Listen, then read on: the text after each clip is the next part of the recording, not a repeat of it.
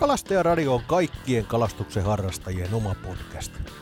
Kalastajaradiosta kuulet vinkkejä erityyppisiin kalastusmuotoihin, missä kautta milloin kannattaa kalastaa ja mitä, kohtaat ajankohtaisia aiheita, vieraita ja monia kalastusaiheisia tarinoita. Kalastajaradion tuottaa Kalastajan kanava. Morjensta. Se on Rannistojari tässä ja tänään meillä on aiheena sellainen, että kuinka saadaan ruokakalaa helposti pöytään tai jääkaappiin. Mä oon itse käynyt tämmöisen pitkän tien kalastajana eli aloittanut lapsena onkimisella ja käytännössä ne kaikki melkein meidän onkikalat pääty ruokapöytään ja, ja siitä se on sitten niin kuin jatkunut, että edelleen olen innokas kalansyöjä, vaikka se ehkä ei samalla tavalla enää ole ruoanhankintaa kuin lapsena oli niin kuin ensimmäisenä mielessä. No maailman tilannehan on nyt se, mikä on. Sähkö nousee, polttoainehinnat on pilvissä, ruoahinta kipua ja uhkaa kivuta edelleenkin. Eli tota, varmaan monelle tulee mieleen, että tuota vesistöstä voisi saada vähän lisää ruokapöytään täytettä. No meillä kalastellaan se onnellinen tilanne, että meillä on harrastus, joka paitsi tuo hyvää mieltä, niin sitä bonuksena saadaan vielä terveellistä ravintoa ja Tuommoinen ruokalojen hankkiminen itse asiassa ei ole ihan hirveän monimutkaista, että vaikka ei olisi kovin iso kokemustakaan, niin kyllä niitä sieltä kohtolaisesti kertyy, kun pikkusen pahimpia kuoppia kierrellään. Yhdysvalloissa kalastajien tukena on tämmöinen vuosiympyräajattelu. Ja tietysti Amerikka on iso maa, siellä eteläpäässä on ihan erilaiset olosuhteet kuin pohjoispäässä ja Tarkoittaa nyt, jos mietitään vaikka tämmöisiä asioita kuin jäätyminen tai, tai jäiden sulaminen, niin niissä saattaa olla valtaisat erot. No Suomikin on sen verran pitkä maa, että kyllä me, meilläkin täällä tota, erot etelärannikon ja sitten Pohjois-Suomen välillä, vaikka Ahvenen kudussa, niin on melkoiset. Ja sen takia ehkä aina jos järkevää edes puhua kuukausista, vaan tota, puhua ennemminkin tämmöisistä kausista. No meidän vuodessahan toistuu tällaiset ilmiöt kuin talvi ja vesien jäätyminen. Sitten siitä kun lähdetään menemään kevättä kohti, niin ensin valo lisääntyy ja lämmöt lisääntyy ja jääpeitä alkaa ohentua ja sitten tulee tämä sulaminen, joka nyt on sellainen selkeä seuraava vaihe. Sen jälkeen vedet lähtee lämpenemään ja sitten kun siirrytään keskelle kesää, niin on tämmöinen selkeä lämpeneminen on tapahtunut ja vedet on kerrostuneita. Sitten kun siitä lähdetään menee syksyä kohti, niin sitten taas alkaa se vesien jäähtyminen, jossain kohtaa tulee täyskierto, jossain vaiheessa sitten vedet on käytännössä tasalämpöisiä.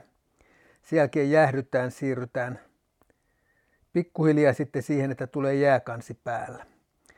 No kalojen elämä tietysti seuraa näitä, näitä, tätä ympyrää. Eli jokaisella kalalla on periaatteessa oma, omanlaisensa ympyrä, joka, jossa sijoittuu sitten esimerkiksi tämmöinen lisääntyminen ja parveutumista, nämä sitten sijoittuu eri vaiheisiin sinne tota, ympyrää. Eli jos nyt lähdetään vaikka ahvenesta liikkeelle, niin sitten kun on tota, saavutaan keväällä siihen kohtaan, että jäät on sulannut ja vedet rupeaa lämpenemään, niin tota, ahvenet siirtyy kutemaan. No sitä ennenhän on jo parveutunut näille kutualueiden lähelle ja sitten kutua taas seuraa tämmöinen kiivas syönnin jakso, jolloin meillä on esimerkiksi helppo, helpompaa saada niitä saaliiksi.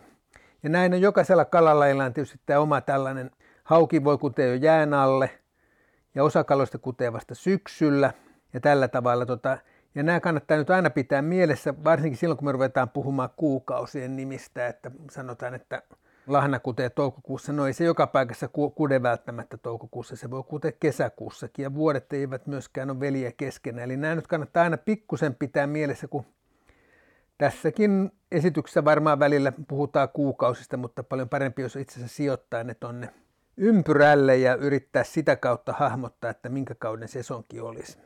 Kalastamissahan on hyvin pitkälle se, siitä kysymys oikeasti, että ollaan oikeassa paikassa oikeaan aikaan. Ja tätä voi myös sillä tavalla lähestyä, että usein sanotaan, että 10 prosenttia vesistöstä pitää sisällään 90 prosenttia kaloista. Se loppu 90 prosenttia vesialueesta on enemmän vähemmän tyhjään tai harvaan asuttua. Ja jos nyt halutaan saada sitä saalista ihan ruokapöytään asti vietäväksi, niin silloin meidän pitäisi kyllä aika hyvin pystyä keskittymään tai löytää se alue, missä, missä se 90 prosenttia kaloista on. Muuten sitä tulee sitä surullisen kuuluisaa tyhjän pyyntiä, jopa MP-reissu. No niitä tyhjiä reissuja tulee joka tapauksessa, vaikka yrittääkin keskittyä tota, näille alueille, mutta on ne paljon paljon harvemmassa. Sen voin kokemuksesta kertoa.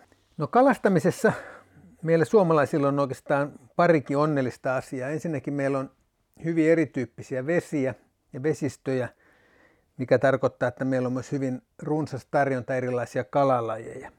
Sitten toinen, toinen asia on se, että eri kalalajien sesongit eivät myöskään niin kuin osu päällekkäin. Että osa tietysti sesongista menee, mutta käytännössä me voidaan ottaa kalenteri tai se kuuluisa vuosiympyrä ja sinne voidaan ripotella näitä kalalajeja, joilla on jonkunmoinen sesonki ja itse asiassa koko vuoden ympäri löytyy joku kalalaji, jota on niin kuin kohtalaisen helppo pyytää tuloksekkaasti jopa ruokapöytään asti.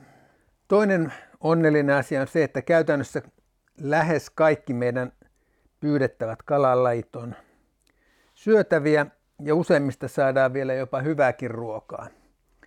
Enemmän oikeastaan kysymys on sitten kokin taidoista, että saanko sen valmistettua ja osaako sen valmistaa maittavasti. Eli meillä usein särkikaloja kutsutaan vaikeammin hyödynnettäviksi kaloiksi, mutta niistäkin saa erinomaista apetta esimerkiksi ihan lihamyllyllä ja tekemällä niistä sosetta, jossa käytännössä ne ruodot on sitten muutaman kerran jälkeen jauhautunut niin lyhyksi ja pieneksi, että ne ei niin kuin haittaa syödessä. Ja sitten koska särkikalat useimmat on kohtalaisen vähärasvaisia, niin sinne voidaan sitten lisätä rasvasempaa kalaa, jopa lihaa, pekonia vähän sekaan, niin kyllä siitä tota hyvin äkkiä on maukasta apetta pöydässä. No kalastamista tietenkin helpottaa se, jos me ollaan tota monipuolisia. Eli jos, jos meillä on mahdollisuus kalastaa erilaisilla tekniikoilla, ja me tarkoitan tässä nyt sitä, että voidaan ottaa matoonkea tai kelaonkea, mutta siis onkia syötin kanssa, pilkintää, heittokalastusta, erilaisilla viehetyypeillä, uistimilla, jigeillä, uistella. Ka- kaikki nämä tuo niin kuin lisää, lisää tuota kalalajeja, jotka, jota on niin kuin järkevää tavoitella, jota on mahdollista tavoitella ja josta on sitten myös sinne ruokapöytään aineesta. No kevät on semmoista aikaa, että siihen kohtaan sattuu todella monen kalalajin lisääntymisaika, eli puhutaan kutuajasta. Käytännössä ahvenhauki kuha petokaloista ja sitten särkikalat kutee silloin keväällä ja näistä hauki on ensimmäinen, eli se on, on heti jäidenlähdön jälkeen jopa paikkapaikoin jäiden alle. Sen jälkeen on käytännössä petokaloista ahven ja jo samoihin aikoihin ahvenen kanssa, niin ensimmäiset särkikalat on kutupuuhissa. Eri lajeilla tämä särkikalalajeilla varmaankin ihan evoluution takia, niin tämä pikkusen lämpötila-alue, missä ne kutee, vaihtelee, eli, eli siellä ei ihan kaikki särkikalat ole, ole yhtä aikaa siellä kutupaikoilla, koska monta kertaa ne kutupaikat on myös samoja alueita merisälkikalalajeilla. Petokaloista viimeisenä sitten tulee tulee näistä tavallisista petokaloista, niin tulee kuha, joka on sitten jo sit reilusti vesien lämmettyä vasta kutee. Silloin on jo monet särkikalalajitkin ehtynyt jo kutea, kun kuha on hommissa. Syksy taas on sit sitä aikaa, kun lohikalat kutee hyvin pitkälle. Harjus on kevätkutunen, mutta jos puhutaan siijasta, muikusta, lohesta, taimenesta, niin niiden, niiden kutuajat sitten osuu osuu kyllä kaikki sinne syksyn jaksolle. Sitten on muutamia kalalajeja, joilla, joilla tämä sattuu sekä, sekä kevääseen että syksyyn. Tässä tietysti puhutaan silakasta ja silakkakin on sellainen kala, joka on kalastajien, tavallisten kalastajien ulottuvilla oikeastaan ainoastaan kutuaikojen ympärillä. Eli silloin se saapuu isoina parvina rannikon lähelle ja on ongittavissa tai litkattavissa käytännössä laitureilta ja silloilta. Mutta sitten me käydään pikkusen läpi näitä, näitä kalastustekniikoita, käydään sitten tuossa lopussa läpi noita kalalajeja ja ripotellaan niitä sitten vaikka sinne ihan kalenterille tai vuosiympyrälle. Niin yksi hyvä totuus on se, että kun me puhutaan keinoviehestä eli jigeistä, tai anteeksi tekoviehe taitaa olla oikea sana, niin tota, jigeistä, uistimista, perhoista – niin, niin pienet viehet pyytää enemmän kalaa. Ne antaa tosi, toki usein myös vähän pienempää kalaa sekaan, mutta aina se koon pienentäminen ei tarkoita että ei voi saada myös isoja kaloja, koska aika monella kalamiehellä se ison tavoittelu on myös mielessä, vaikka tota, ruokapöytään niitä kaikkia isoja kaloja nyt ei ehkä ole järkevää edes kantaa.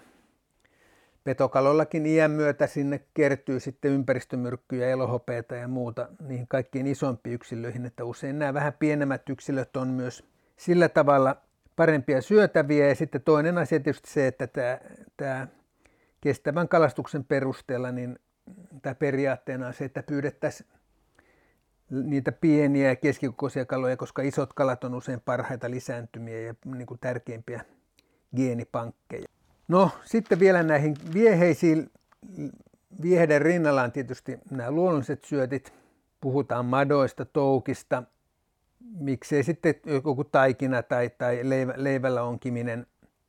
Ja ne usein lisää saalista kyllä ihan merkittävästi. Eli kyllähän on, onkimiehellä on tota, sellainen lajiarsenaali, mitä hän voi pyytää, että siinä tota heikompaa hirvittää, että siellä on parikymmentä lajia tulee helposti, voi olla samasta vesistöstäkin pyydettävistä. Ja siellä on petokaloista ehkä ahven nyt sitten eniten tyrkyllä, mutta sitten on kaikki koko särkikala. Särkikalasetti on siinä lisänä. Ja jos lähdetään nyt vaikka ihan onginnasta, niin ongintaakin on hyvin monenlaista, eli me voidaan onkia ihan vanhana ja vapaa-ongella. Sitten on pohjaonginta, missä voidaan käyttää joko virveliä tai pilkkivapaa isompaa punttia, tiputetaan se käytännössä veneen laidalta suoraan alas. Ja sitten on kelaonginta, mikä voidaan ihan tämmöisen virvelivapaan laittaa vähän raskaampi heitettävä koho ja sillä päästään liukukohon kanssa kalastamaan myös syvemmästä vedestä ja kauempana rannasta tai, tai veneestä, mistä me sitten heitetäänkään, eli pystytään sitä kantamaan, kasvattamaan. Samoin pilkinnässä voidaan pilkkiä jäältä tai veneestä. Sitten silakan kohdalla on tämä litkaus, että me ei tarvitaisi niiden kirkkaiden koukkujen lisäksi tota syöttiäkään.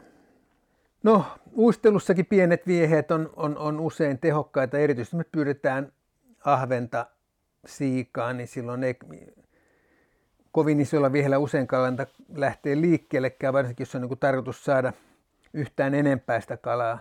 Ahventa voidaan toki tavoitella vähän isommillakin vieheillä, mutta silloin, silloin se saalis rajoittuu yleensä isompi kokoisiin yksilöihin ja välttämättä niitä ei sitten kerry kovin paljon tai se jää ihan yhteen kahteen. Jikikalastuksessa myös pienet vieheet on tota, usein tehokkaita. Erityisesti se pätee kylmiin vesiin ja sitten kun on kala heikommalla syönnillä, niin silloin usein jikin pienentäminen semmoiseen 4, 5, 6 senttiin niin lisää sitä kalojen halukkuutta oikein, oikein merkittävästi. Tietysti sitten uistimella tapahtuvissa heittokalastuksissa on, on hyvin pitkälle sama asia silloin, kun me tavoitellaan ahventa.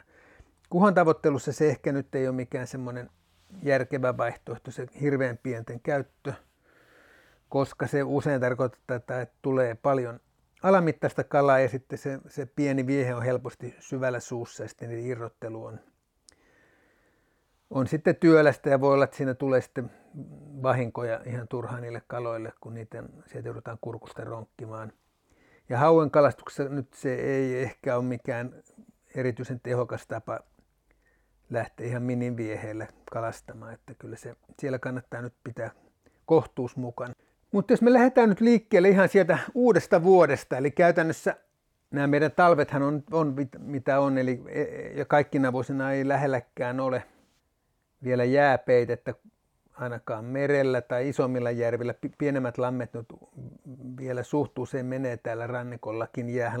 Sitten loppusuomi onneksi vielä saa kuitenkin pilkkikelit. Mutta ah-, ahventahan sitten saadaan yleensä ensijäältä niin kuin tasapainopilkeellä, mutta sitten se pikkuhiljaa se hyönti, syönti vähän sen vähäisen valon ja kylmän veden takia hiipuu ja usein silloin mennään sitten tähän morriin tai eli mormuskaan, joka syötitetään tai sitten käytetään tapsipilkkejä, jossa sitten käytetään kärpäsen toukkaa, survaria, madonpalaa syöttinä ja se on aika varmaa tota, kalastusta, kun ollaan sopivilla paikoilla. Lisäksi siinä on niin kuin monissa järvissä tota, hyvät mahdollisuudet saada särkikaloja, särkiä, lahnoja, jotka on kaikki ruokapöytään oikein hyviä kaloja, varsinkin kun ne pyydetään kylmästä vedestä, niin ne on, niissä ei makuhaittoja juurikaan ole rehvemmissäkään vesissä.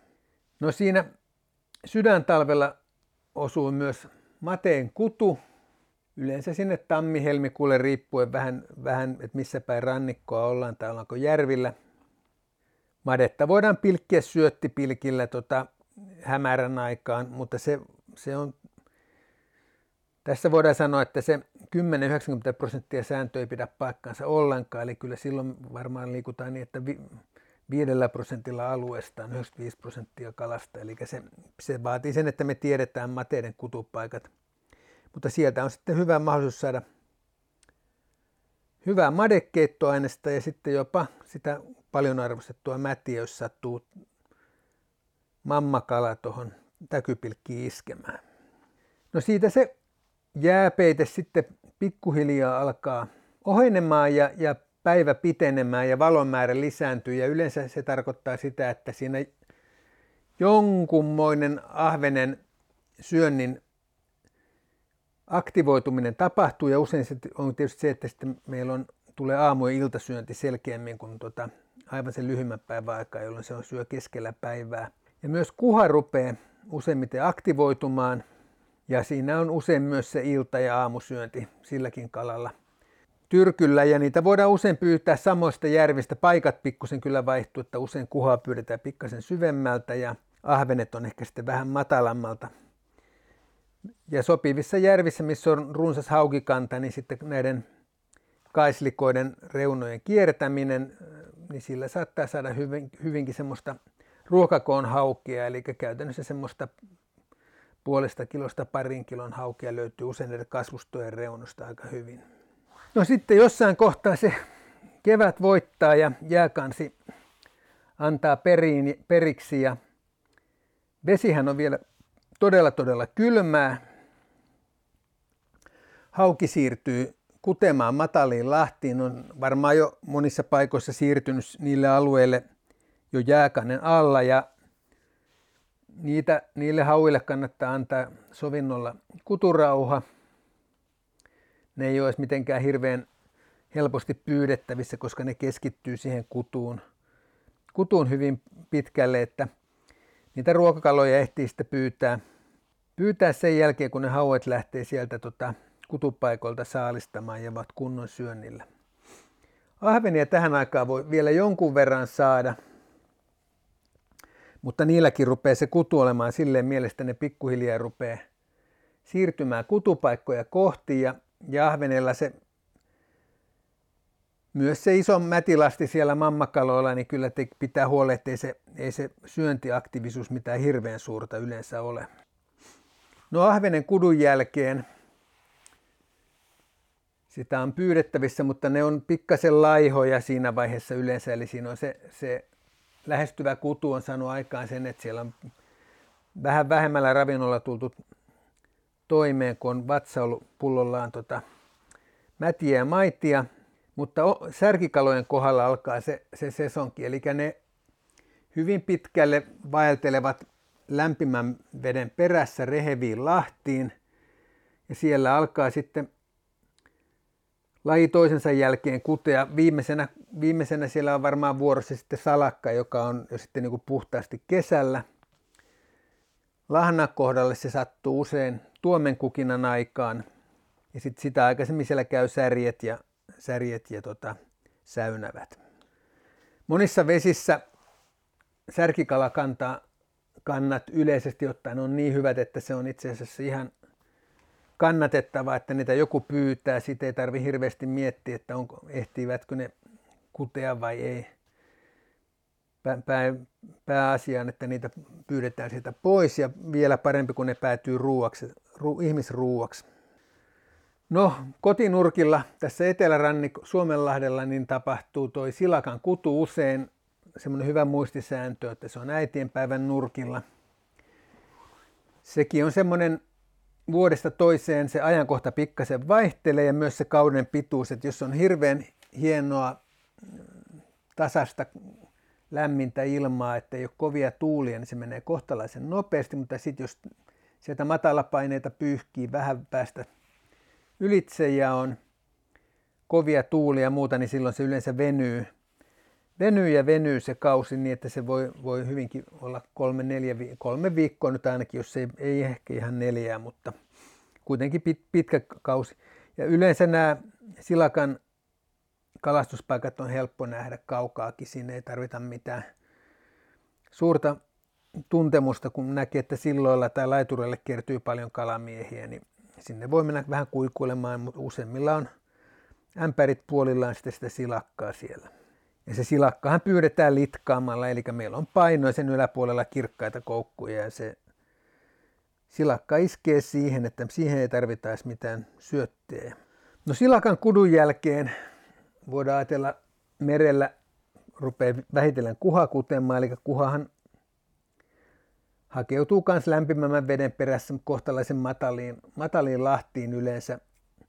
Järvillä löydetty löytyy kivikoiden ja, ja, ja tämmöisten ympäriltä. Osa, osa vaeltaa virta, virta-alueiden tuntumaan kutemaan ja kuhalle nyt voi mun mielestä antaa ihan rauhassa sen kutu, kuturauhan, koska varsinkin ne uroskalat, jotka va- vartioivat sitä mätiä, niin niillä on tärkeä rooli sen kuhakannan ylläpitämisessä. Eli siinä vaiheessa, kun kuhat poistuu kutupaikolta, niin sitten voi rauhassa ruveta hyödyntämään. Jigellä niitä saa. Samoin kun ne on lähtenyt liikkeelle, niin ne on hyvin nälkäisiä, niin uistelu tuottaa hyvin tulosta. Kuhankin kohdalla tämä järvikohtainen kannan kestävyys niin vaihtelee huomattavasti. Jossain järvissä se kuhakanta ei ole kovin, kovinkaan vahva. Sitten taas toisissa järvissä, jossa se on niin ylikansotettu, että sitä voisi pyytää paljon paljon enemmänkin, että se olisi itse asiassa ihan ki- tarkoituksenmukaistakin pyytää jostain järvistä niin kuin aika reilulla kädellä. Kuhahan on loistava kalan ruokapöytää, helppo fileoida semmoiset kilon puolentoista kalat ja niistä saa helposti maistuvaa ruodotonta apetta. No sitten keskikesälle sattuu siianuistelusesonkin. Siikkahan on Suomen eniten istutettu kala. Sitä on lykätty harvaan se vesistöön ja sen uisteluhan on, on käytännössä vedetään matalahkoilla alueilla pieniä vaappuja, semmoisia kolmen neljän sentin vaappuja tai sitten perhoja. Hidasta vauhtia. Yleensä ne siika-alueet näkee kyllä siitä, että sinne kertyy aika paljon lokkeja ja tiiroja saalistamaan, saalistamaan perhos, perho, päiväperhosia ja tota, sitten usein pinnalla näkyy niitä tuikkeja, että tota, siitä me tiedetään, että me ollaan alueella. Sitä ei, ei kannata lähteä keskeltä selkiä hakemaan, koska ne, ne päiväperhoset ei kuoriudu siellä, vaan ne on, ne on viettänyt siihen asti sen elämänsä pohjassa ja sitten ne nousee pintaan ja yleensä se tarkoittaa, että me ollaan maksimissaan 5-6 metrin vedessä, sanotaan neljä, kolme neljä on aika hyvä, mutta metrin vedestäkin on välillä saatu siikoja, jotka on ollut saalistamassa päiväperho. No keskikesän jälkeen tässä on me vielä hyvä matka heinä-elokuun, loistavaa kesäkallastuskautta, ahven tykkää lämmöstä – liikkuu paljon, saalistaa ahkerasti alueella, missä on pikkukalaa. Se voi olla keskellä järven selkää kuoreparven perässä tai sitten kaislikon reunoissa, kivikoissa, särkeä ja salakkaa. Ahven on niin sopeutuvainen kala, että se, se on tota, pitää tuntea vesistö vaan niin se, ja mit, minkä kalan perässä se siellä on, niin siitä, siitä on kyllä helppoa saalista luvassa. Samoin kuhan kohdalla tilanne on se, että kuhat liikkuu välivedessä öisen aikaa usein vielä aika lähellä pintaa, niin kauan kunnes tuo vesi rupeaa kylmenemään. No se vesien kylmeneminen ei sitä syöntiä lopeta päinvastoin. Esimerkiksi ahvenen kuhan hauen kohdalla tuntuu, että ne kalat rupeaa ikään kuin tankkaamaan sitä tulevaa, tulevaa talvea silmällä pitäen. Ja usein se, se tankkaaminen sitten vielä niin kuin kiihtyy siinä, siinä loka-marraskuulla vähän ennen kuin se talvista lopulta tulee. Tämä on tota, merellä erittäin hyvä sesonkia, mutta monilla järvilläkin on varsinkin ahvenen ja hauen kohdalla loistavaa, loistavaa sesonkia. Mutta tässäkin taas se paikallistuntemus tulee arvoon arvaamattomaan, eli, eli minne, ne, minne ne kalat vaeltaa, vaeltaa sitten tankkaamaan, eli usein menee pikkukalaparvien perässä ja hyvä keino on tietysti katella sitä, että missä muut kalastajat menee, ei se ole, ei se ole kokeneellekaan kalastajalle mikään nolon merkki, että katsoo missä muut kalastaa. Todennäköisesti joku tietää kuitenkin enemmän kuin sinä on, on paremmin selvillä siitä vedestä tai on tavalla tai toisella löytänyt ne kalat. No sitten kun me ruvetaan lähestymään joulua, päivät käy tosi lyhyeksi, vedet viileitä, niin siellä on ahve ja haukki on edelleen semmoisia semmosia potentiaalisia saalistettavia lajeja. Kalastus ei välttämättä ole helppoa, mutta eihän elämässä mikään, mikään yleensä ihan helppoa olekaan aina. Ja paikkatuntemus on edelleen arvossa arvaamattomassa. Oikeastaan se, se vähän sama kuin mateen kohdalla, että 5 prosenttia alueesta pitää just 5 prosenttia kaloista, että se kiertyy entistä tiukemmille alueille. Hidasta uittoa ja ahvenen kohdalla pienempiä vieheitä, hauen kohdalla voi olla ehkä että toisinpäin, että mennään vähän isompaan vieheeseen. No se on oikeastaan ihan sama, missä aikaa vuotta me pyydetään sitä kalaa, niin se, se jos se on tarkoitus ravinnoksi laittaa, niin sitä pitää kohdella sen mukaisesti. Eli verestetään ne kalat tuoreeltaan, jolloin me päästään käsittelemään niitä kaloja sitten myöhemmin sillä tavalla, että se ei ole mitään teurastajan hommaa, vaan ne on, liha on kaunista, kun sieltä fileoidessa tai, tai muuten käsitellessä ei tule sitä älytöntä määrää verta. Se myös vaikuttaa sitten sen kalan säilymiseen, että jos me sitä pakastetaan tai pidetään jääkaapissa, niin se veri ei sitä säilymistä edistä päinvastoin. No siinähän usein käy sillä tavalla, että että tuossa sa- saalistuksen tiimellyksessä meinaa se ruokahalu kasvaa vähän liikaa, eli se on semmoinen asia, mistä kannattaa pitää huoli, ettei nyt liikaa ota sitä kalaa. Jotain silakkaa voi saada litkaamalla vaikka 10 kiloa, kun sattuu sopivaan kohtaan, mutta onko sille kalalle oikeasti käyttöä? Pelkästään pakastimen täyttämistä varten siinä ei ole mitään järkeä. Yleensä kalat on kuitenkin tuoreeltaan parempia kuin pakastettuina. Ennemmin kannattaa yrittää opetella uusia kalalajeja tai paikkoja sinne kalenterin sisään sillä tavalla, että joka kuukausi tai, tai jollekin, joka kaudelle olisi joku kala, mitä olisi suht helppo pyytää, jos niin kuin tarkoitus sitä ravintona käyttää. Toinen tärkeä tärkeä asia on se, että yrittäisi opetella uusia reseptejä. Nettihän on täynnä reseptejä ja tota, sitä helposti urautuu. Omasta kokemuksesta voin sanoa, niihin vanhoihin resepteihin tekee kalaa aina samalla tavalla. Meillä kotona hyvin äkkiä tulee kyllä kommentti, että tätä on syöty jo riittävästi, etteikö voisi löytyä jotain muuta tapaa. Ja se ei nyt hirveätä viitsellisyyttä vaadi, kun sieltä kattelee uuden uuden reseptin ja kappas kummaa. Usein se eri tavalla tehty kala, niin sehän on tosi hyvää ja tuo sitä vaihtelua, ettei aina syödä, syödä sitä samaa kalaa samalla tavalla valmistettuna. Ja sitten jos tulee niitä surullisen kuuluisia MP-reissuja, eli hyvästä yrityksestä huolimatta kalaa ei vaan saada, niin sitten täytyy miettiä se sillä tavalla, että saatiin kuitenkin sitä hengenravintoa ja se nyt on vähintään yhtä tärkeää pitkässä juoksussa, että pysyy mieli hyvänä. Mieli hyvänä ja sitä täytyy vaan uskoa, että tyhjät pitää vetää pois ja sitten seuraavalla reissulla se kala on paremmalla syönnillä. Yksi semmoinen hyvä vinkki on, että varaa matkaan, jos me nyt lähdetään veneellä kalaan, niin sinne heittovehkeiden lisäksi kannattaa varata se matopurkkia vaikka venepilkintä vapaa ja välillä, jos ei se kala ota jigin tai, tai uistimeen, niin se voi kuitenkin ottaa sitten sopivassa paikassa esimerkiksi madolla syötettyyn pilkkiin tarjottuna, niin voi ottaa hyvinkin hanakasti. Että tavallaan vähän lisätään sitä meidän monipuolisuutta, niin sillä usein saa pelastettua jotakin edes sitten ruokapöytään tuotavaksi.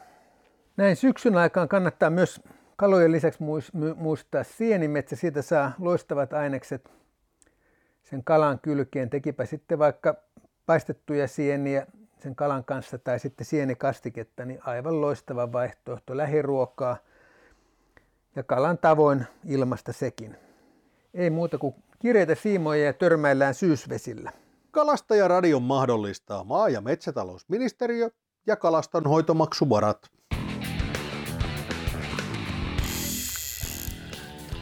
Lisä- ja yhteystietoja saat osoitteesta www.kalastajakanava.fi kautta kalastajaradio.